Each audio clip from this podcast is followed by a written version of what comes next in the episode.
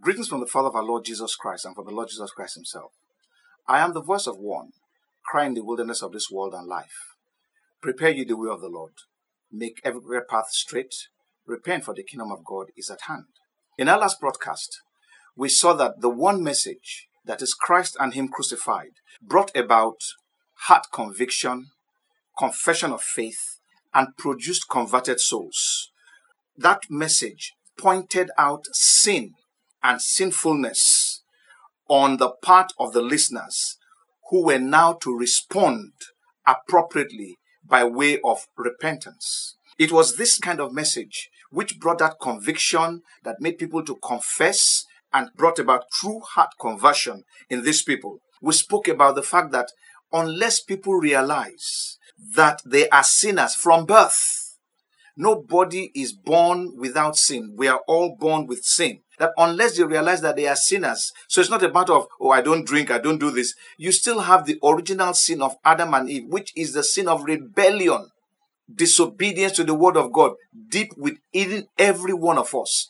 And so it's not about what you do or don't do. It's about what you are. We are rebellious by nature. We are disobedient to the word of God by nature. And so unless people come to that realization, they cannot repent. What are they going to repent of if they don't realize that they are sinners? And so the process of conviction, of confession, of conversion, based on the fact that I recognize that I'm a sinner and I need a savior, and the Lord Jesus Christ is that savior, it produces enduring souls in the kingdom, which will now become disciples. Because don't forget, the issue we are looking at is what, how did we come about becoming disciples?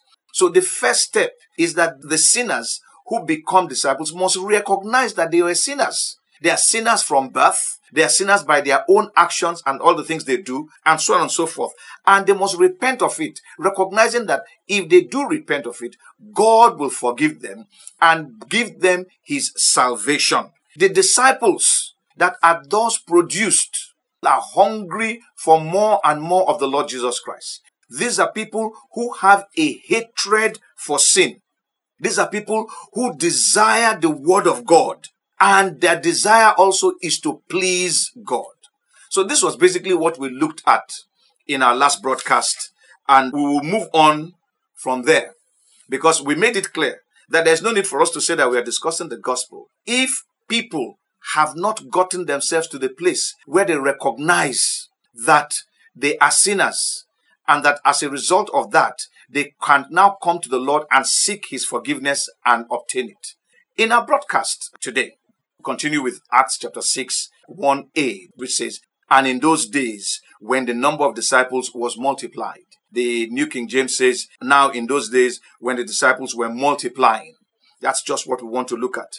And we already discussed in our last broadcast about how the word of God, when it is preached, that is the issue of Christ and Him crucified, why He died for us, and the fact that we are sinners who need His salvation, and we own up to that, we, we confess or we fess up to that, and then we now receive the grace of God and we are saved. But we need to note that not all those who heard this message of Christ and Him crucified, who heard the message that they are sinners and they are sinful, who repented or sought the forgiveness of God.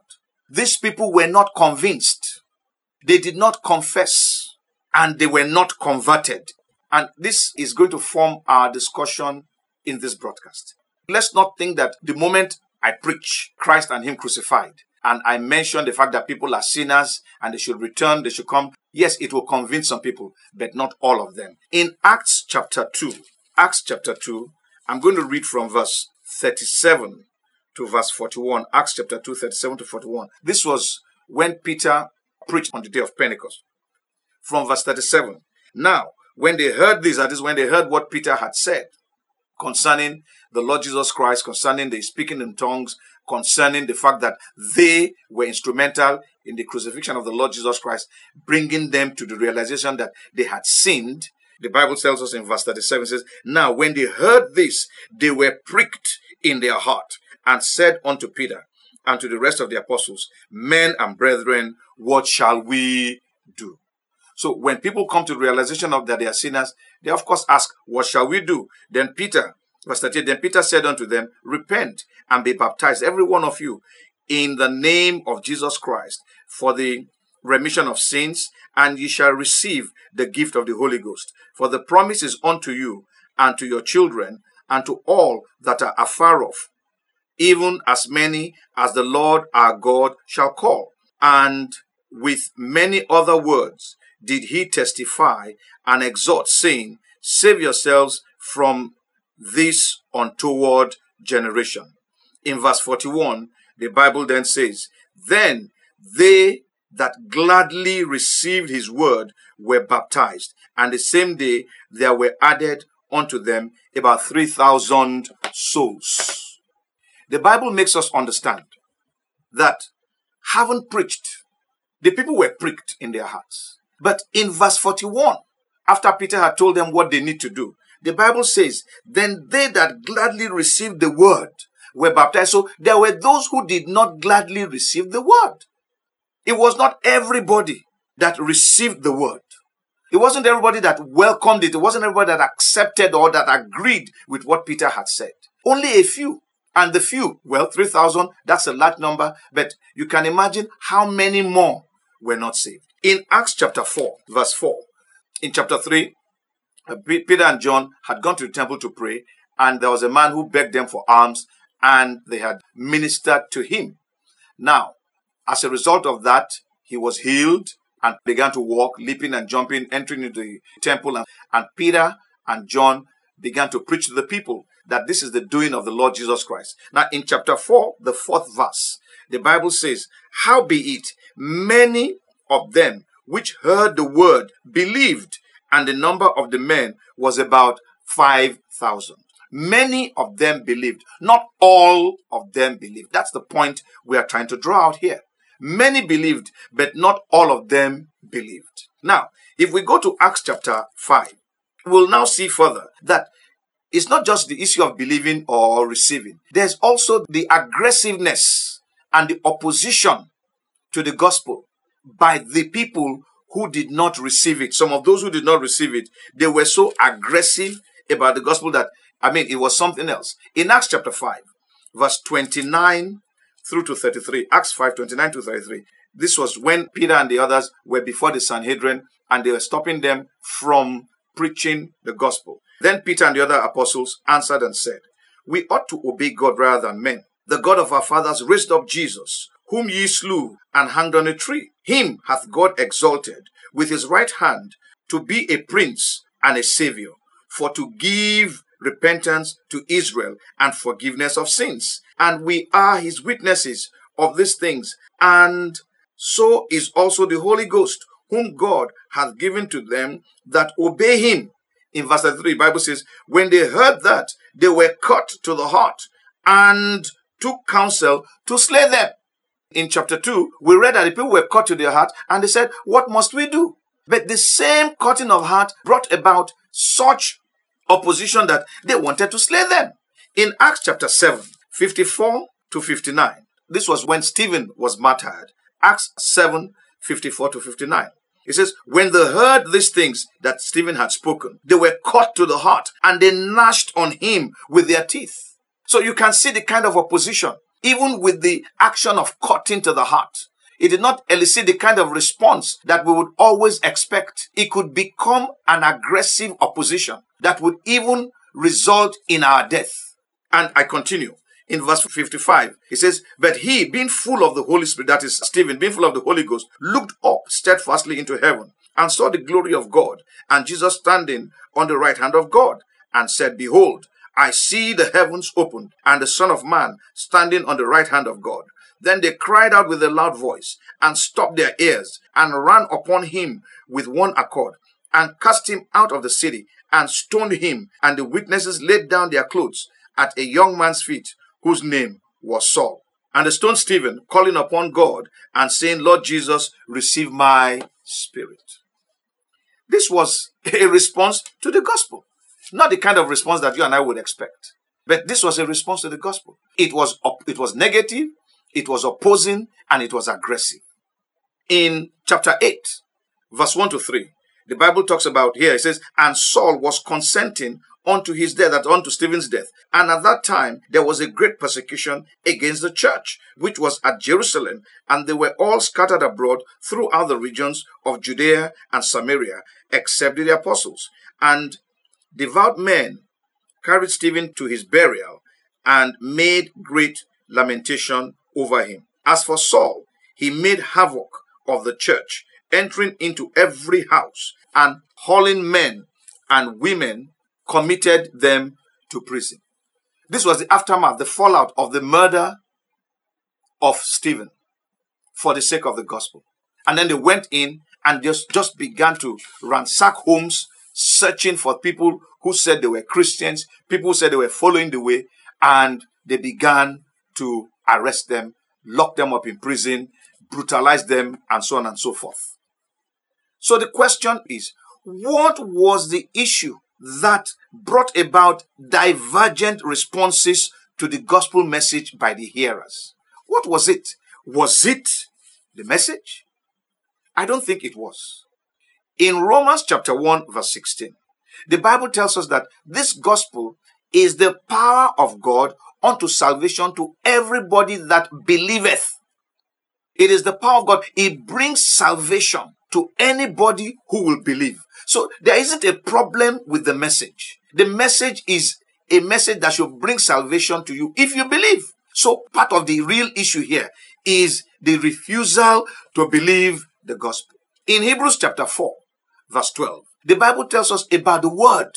This message. It says the word is active. It is living. It is powerful. It is effective. It is effectual. So the word is not a problem. The word is powerful. The word is potent. The word has the ability to bring salvation. The word has ability to cut through the hearts of men. We saw how it cut their hearts. But we are seeing different responses to the cutting of the heart. The word of God is powerful, but the kind of response that we are seeing is different. So we want to look at this thing and find out why are we getting different responses. One would naturally have thought after what we discussed the last time, that it's a very simple thing. Preach the gospel and people will be rushing to come and be saved. But we have to point out that it's not everybody who accepts the gospel. It's not everybody who wants to be saved. In Isaiah chapter 55, 10 and 11, speaking still on the word of God. This is God Himself speaking. He says, For as the rain cometh down, and the snow from heaven, and returneth not thither, but watereth the earth, and maketh it bring forth and bud, that it may give seed to the sower and bread to the eater, so shall my word be that goeth forth out of my mouth. It shall not return unto me void, but it shall accomplish that which I please, and it shall prosper in the thing whereto I sent it. The word of God is able to accomplish whatever it is that God wants it to accomplish. We want the word of God by the grace of God to accomplish the purpose of salvation to men. But when it gets to certain men, that purpose is not accomplished. It is accomplished elsewhere. For example, when God sends a message in a crowd, the message is supposed to bring salvation to people. Now, a few people will receive it it is accomplished. But what of those who do not receive it? Why is it that they are not receiving it? Why do some people receive the word and some people don't receive the word? We see the same thing even in church amongst those who say they believe. We find that when the message of God, the true gospel is preached, some people don't accept it. Some people don't receive it. Some people don't welcome it. Some people just act completely different from the word. So the message is not the problem. The message has to do with the people who are hearing. In Psalm 107 verse 20, Psalm 107 verse 20, the Bible says, He sent His word and He healed them and delivered them from their destructions. So the word of God is powerful. It can be sent anywhere and it will accomplish the purpose whereunto God has sent it. It's not every time that the message is preached that nothing happens or a word of wisdom goes forth and nothing happens. No, the word of God has power in itself to accomplish whatever task it is sent to accomplish unaided. You don't even need to help the word. It will accomplish its purpose. The real issue is when it comes to us, how do we treat the word of God? Because it is our treatment of the word of God that is at issue here. And we're going to see a little bit of that. But let's look at the word a little bit deeper. In Psalm 19, verse 7 to 11. Psalm 19, verse 7 to 11. The Bible says, The law of the Lord is perfect, converting the soul. I mean, that's the word of God. It converts souls. The testimony of the Lord is sure, making wise the simple. It has the ability to give wisdom to the simple. In verse 8, it says, The statutes of the Lord are right, rejoice in the heart. It brings joy to the heart. These statements are talking about the word of God or the gospel itself. The law of the Lord is the gospel. The testimony of the Lord is the gospel. The statutes of the Lord is the gospel. It is right. It rejoices the heart. It says the commandment of the Lord is pure, enlightening the eyes. It opens the eyes. It illuminates. It makes us see that we are truly sinners. So the word of God has that power. In verse 9, it says, the fear of the Lord is clean, enduring forever. The judgment of the Lord are true and righteous altogether. More to be desired are they than gold, yea, than much fine gold, sweeter also than honey and the honeycomb. In verse 11 says, Moreover, by them is thy servant warned. The word of God can warn us. It can keep us from getting involved in the wrong things. But look at the next statement that is made in verse 11. It says, And in keeping of them, there is great reward. In keeping of them. So if a person is not keeping the word of God, he cannot benefit from the reward of the word of God. And this is where the issue is. There are a number of people who go to church, they hear the message, or who we preach to on the streets, they hear what we are saying, but they, they don't want to keep it. They don't want to obey it. They don't want to heed what it is saying. And so they do not benefit from the reward that accumulates to those who keep the word of God. In Psalm 119, verse 9 and 11, in verse 9 it says, Wherewithal shall a young man cleanse his way? How can a young man who get involved in things of, of peer pressure and some other uh, stuff that are not helpful to the proper development of the human being? How does that man cleanse his way? He says, by taking heed thereto according to thy word. Are they taking heed? That's the issue. So we have teenagers who go to church. We have adolescents who go to church. We even have elderly people who go to church. They hear the word of God, but they do not take heed to it. And because they don't take heed to it, even though they've heard the word of God, they still live in sin. They still commit sin, regardless of the fact that the word of God has power. In verse 11, it says, Thy word have I hid in mine heart, that I might not sin against thee. These people refuse to hide the word of God in their hearts. They chuck it out once it comes. They just throw it out. Like we say, it enters one ear and flies out this, the next ear. So we find that the word of God is potent. With all the potency of the word of God, we are seeing different responses. It goes to the heart and it cuts through our heart. And we've seen how people were cut in their heart. But then we saw different responses. What was really the problem? The issue was how the word was received, or that it was not even received at all. So when we look at the word receive, what are we talking about here? When we say they received the word or did not receive the word. Another way of looking at that they received the word or not received the word is whether they welcomed the word into their hearts, whether they accepted the word. One of the things I've discovered about the word of God is whether you agree with the word of God or not, it is still the word of God. Somebody can say, well, you know, maybe a lame man would say, I don't believe in gravity. Why? Because he's lame, he's never been able to jump up and come down. So, so he says, I don't believe in it. The fact that you don't believe in it does not mean that gravity is not real or gravity does not exist. In the same way, the fact that you refuse to welcome the word of God does not mean that the word of God by itself is not potent. It is just that in your life, because you have refused to welcome it, you have killed the potency of the word of God. And so it becomes ineffectual in your life. So people can hear the word of God that should save their souls. But instead of them being saved, they become more rebellious and recalcitrant to the word of God. And even seek to kill the one who is bringing that message to them. Talking about receiving the word of God. In First Thessalonians chapter 2 verse 13, First Thessalonians chapter 2 verse 13, Paul wrote to the Thessalonian church after they had left the church. And in the second chapter, at the 13th verse, this is what he said. For this cause also thank we God without ceasing, because when ye received the word of God, which ye heard of us, ye received it not as the word of men, but as it is in truth the word of God, which effectually worketh also in you that believe.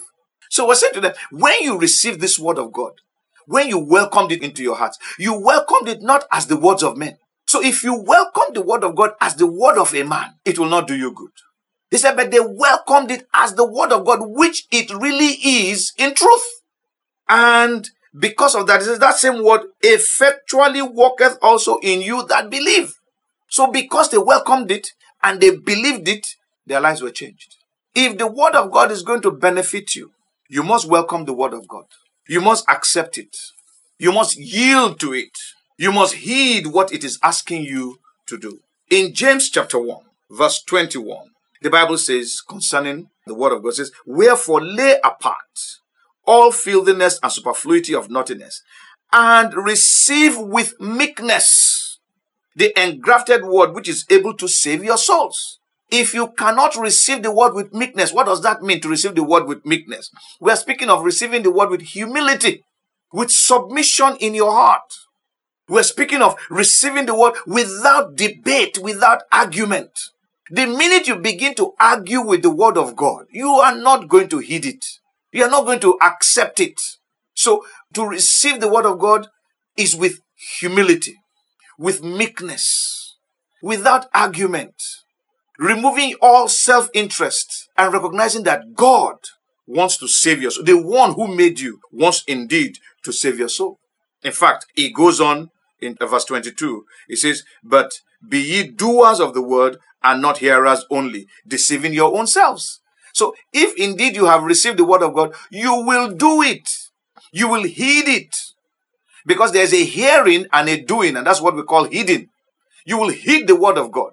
You will hear and you will do. In verse 23 says, For if any be a hearer of the word and not a doer, he is like unto a man beholding his natural face in a glass. For he beholdeth himself and goeth his way, and straightway forgetteth what manner of man he was. But whoso looketh into the perfect law of liberty, which is the word of God, and continueth therein, that is, is doing it, he, being not a forgetful hearer, but a doer of the work, which is required by the word, that is, this man shall be blessed in his deeds. So to be blessed is not something that is pronounced on you say, be blessed, be blessed. No. A blessed man is a man who hears the word of God and who does it. That is a blessed man. And you hear the word of God without argument, with humility. In Hebrews chapter 4, verse 2, Hebrews chapter 4, verse 2, the Bible says here, For unto us was the gospel preached as well as unto them. But the word preached did not profit them.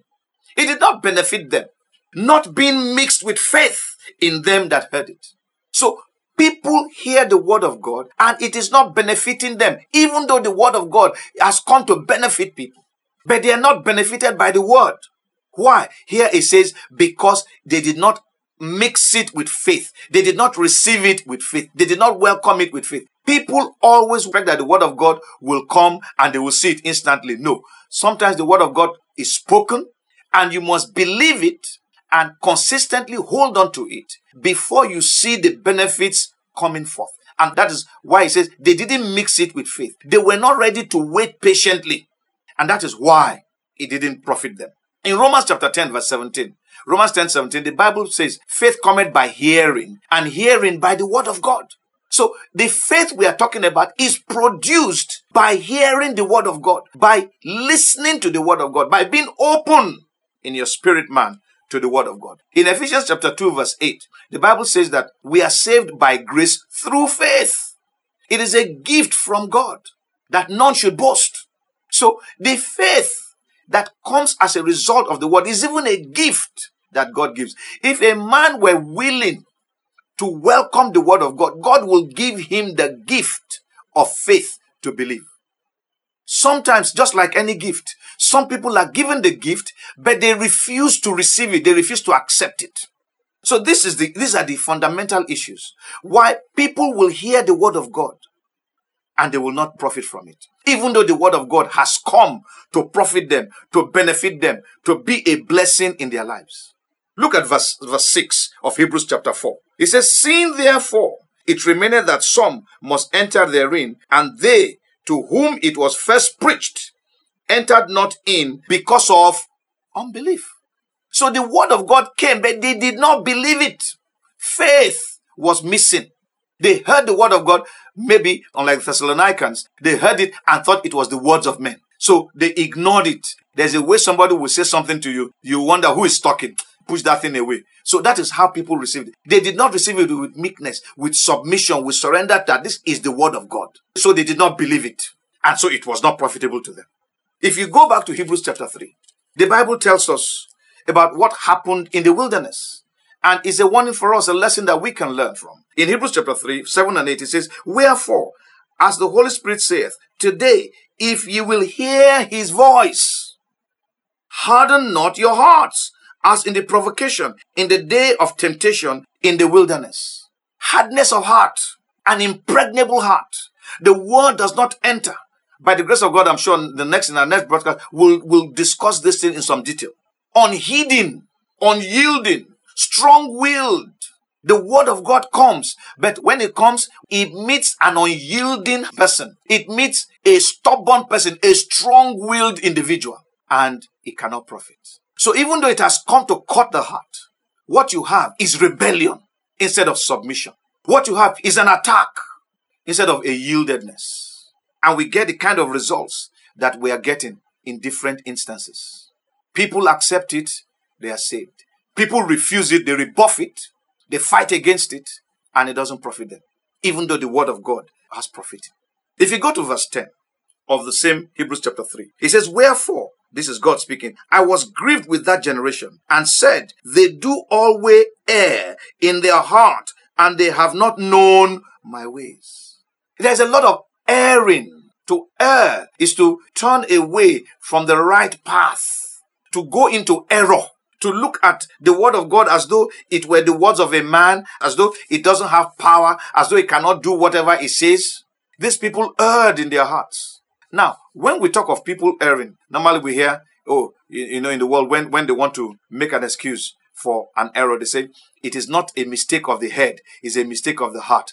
As though that mistake of the heart is to be pardoned. But in the word of God, the mistake, error from the heart is a terrible thing. It means that that heart is corrupt. Anything that will issue forth from that heart is error. Is going to be wrong. Even when you put the right word in it, it's re- what will come out of it will be error.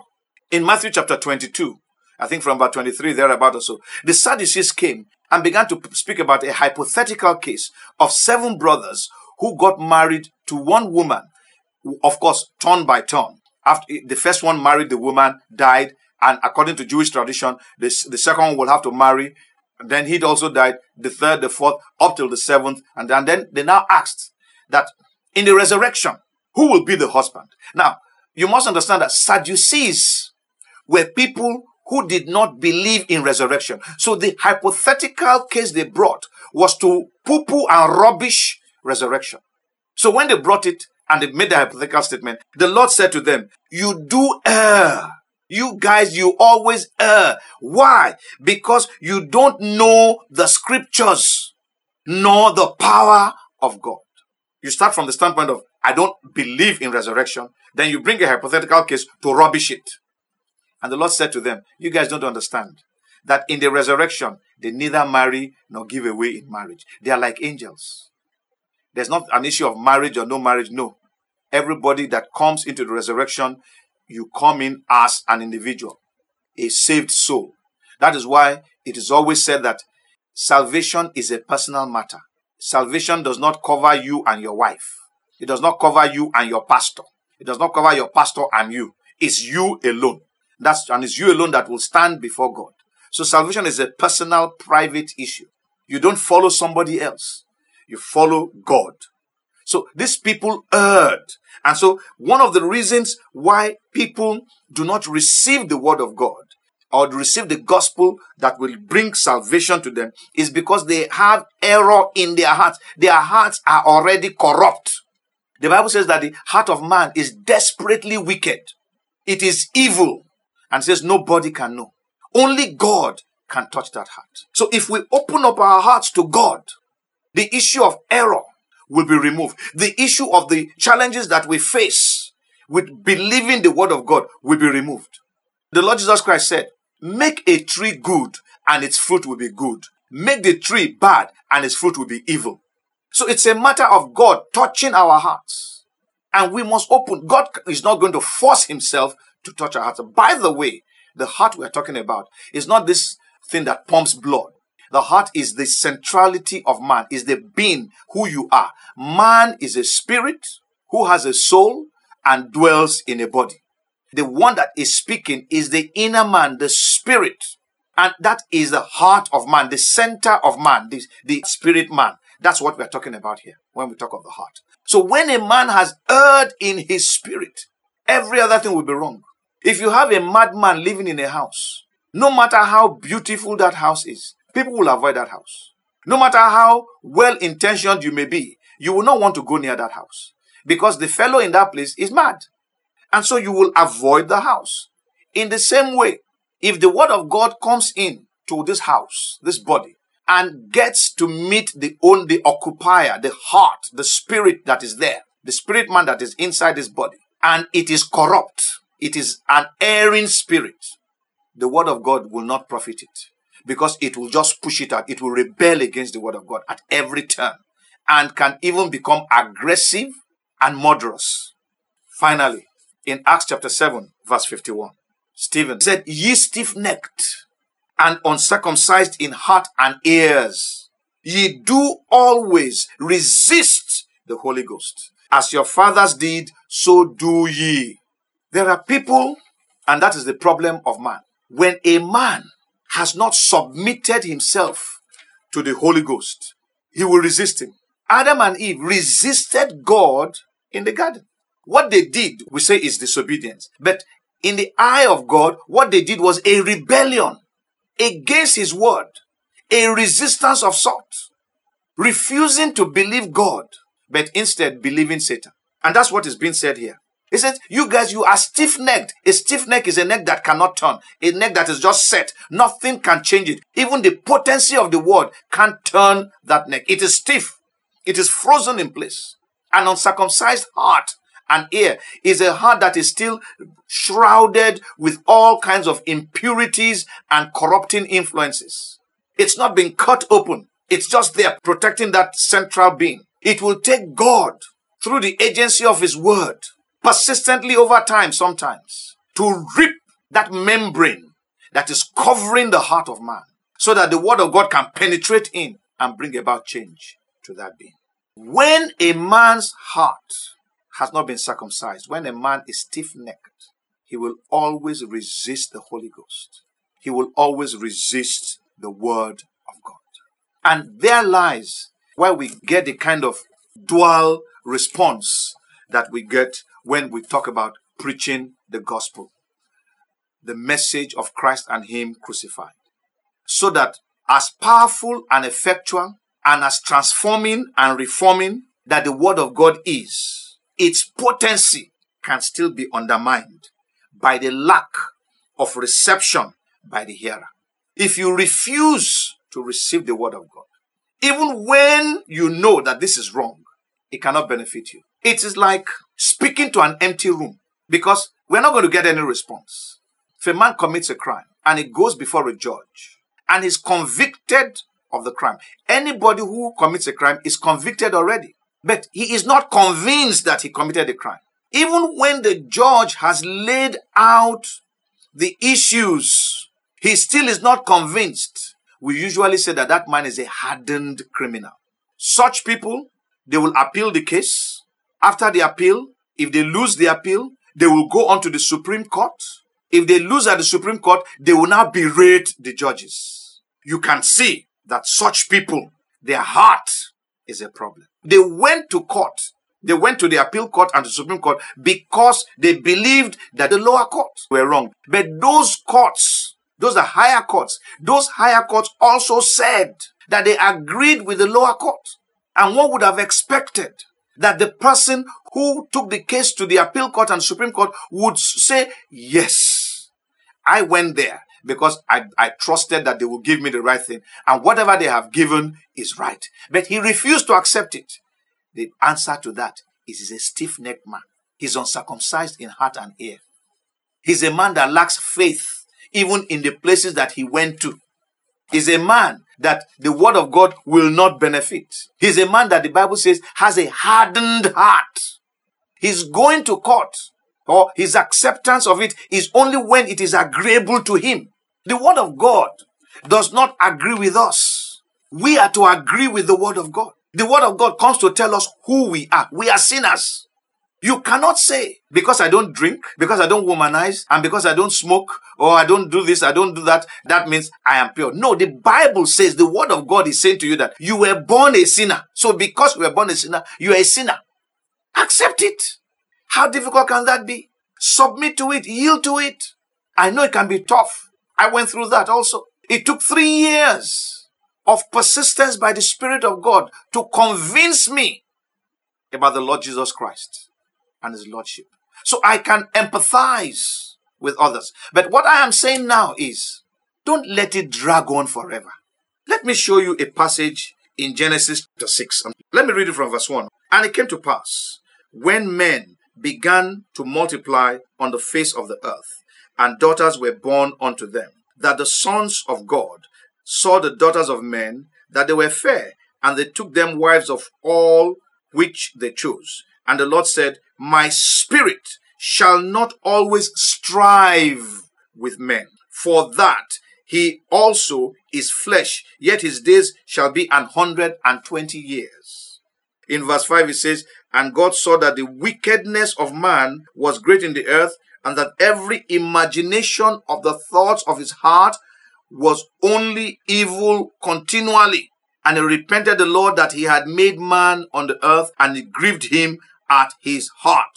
And the Lord said, I will destroy man, whom I have created from the face of the earth, both man and beast, and the creeping thing and the fowls of the air, for it repented me that I have made them. But Noah found grace in the eyes of the Lord. The bottom line is what the Lord said about man in verse 3 that his spirit will not always strive. The Spirit of God, every time He comes to speak the gospel, is like striving. It's like a quarrel telling us, repent, repent. You are a sinner. Jesus will save you. Repent. Surrender your life to Him. Give up your, your obstinacy. Hand over your life. That's the best thing that can ever happen to you. But we are there resisting. We are there formulating religion. We are there forcing. We even pick the word of God and use it as it suits us. But we will not yield to the Spirit of God. We are not receptive to the Spirit of God. We are resisting Him. And in so doing, there's a striving, as it were, between the Spirit of God and us. And God says He has given 120 years as the maximum time for His Spirit to strive with man. This is the point. Why do we strive with God? Why would we strive with our Maker? Why would we quarrel with the one who not only made us, but when we disappointed him and sinned against him, he made provision for us to be saved? It can be difficult to accept it, it can be difficult to appreciate it, but that is the truth. The Bible says, For God so loved the world that he gave his only begotten Son, that whosoever believeth on him should not perish, but have everlasting life. How can that be a hard thing to do? How can it be difficult? To accept that the one who made you made a provision for you to come through repentance and have fellowship with him. The Bible makes it clear that God is of purer eyes than to behold iniquity. Because of sin in man, even though God wants man to come, he cannot. I remember uh, watching a Yoruba play in the 70s. Kurunmi was the title. It was about a warrior who just wanted war. He wanted to fight. And he created this war he thought he was going to win the war, but now he was on the losing side. And he said a proverb there. He said, The cow gave birth to fire. It wanted to lick it, but it could not because the fire would burn its mouth. He wanted to throw the fire away, but he could not because that was its child. That's the dilemma that God has with man. He made man, but man's heart is continually evil. Many times he wants to discard man, but he cannot. It, man was made in the likeness of God. And so he says, What do we do about this thing? He said, Let me send my son. And so Jesus Christ was sent to come and pay the price of sin. And all we need to do is say, Jesus, I believe that you came to die for me. I agree that I'm a sinner. And I want you to be my savior. It's a statement that you make with your mouth. Haven't believed it in your heart. And bam, salvation comes. The joy of the Lord wells up in your heart. Hatred for sin begins to build within you. The peace of God comes to envelop you. And the righteousness of God fills your life. Suddenly you know what is right from what is wrong. And you choose every time to do what is right. You choose every time to please God. We are going to look a little bit deeper at this matter of the heart in our next broadcast. But what I want to leave us with is that for those who preach the gospel, before you preach, pray to God that the word of God will find receptivity with the hearers. In Colossians chapter 4, Paul the apostle asked the church there in verse 2 and verse 3. He says, Continue in prayer and watch in the same with thanksgiving, without praying also for us, that God would open unto us a door of utterance to speak the mystery of Christ, for which I am also in bonds, that I may make it manifest as I ought to speak. He's saying, Pray for me that I'll be able to present the gospel in a manner that will be received. Now, I am saying to you that it is good to pray this prayer, but also add that those who will hear you will be receptive, that God will give them openness of heart to receive His word. If they can receive the word of God, the word of God will do its work. So we need to pray for people to be receptive to the word of God, to be open to the word of God. And then if you are hearing what we are saying now, and it is proving a challenge for you to receive the word of God, I'm pleading with you now that you pray to God to help you. I've always told people who say they don't believe in God, I say, fine. It's a very simple prayer that you need to pray. Just pray. Just make a statement. You don't need to close your eyes. Just make a statement because, of course, you don't believe there is God. Just say, if there is a God, make yourself known to me. That's all you need to say. You don't need to do more than that. But if you are somebody who believes in prayer, then tell God, regardless of the religion that you are practicing right now. Say to God, if you are the God that I should be worshiping, show me yourself. I have heard about Muslims bowing down in the mosque and they heard a voice because there was sincerity in their hearts and God directed them to Jesus Christ. And I'm saying to you, that same God is present today in the earth present today, even as you are hearing this broadcast. He wants you to know that there is a God and that He is that God and that He sent Jesus Christ, His Son, that whosoever is hearing Him will believe that He sent Jesus Christ. He will bring salvation. I'm not asking you to throw away your thinking. No, I'm saying have your thinking in you. And then you will see how God will change. Even you will not believe what has happened. Until we meet again. God bless you and goodbye.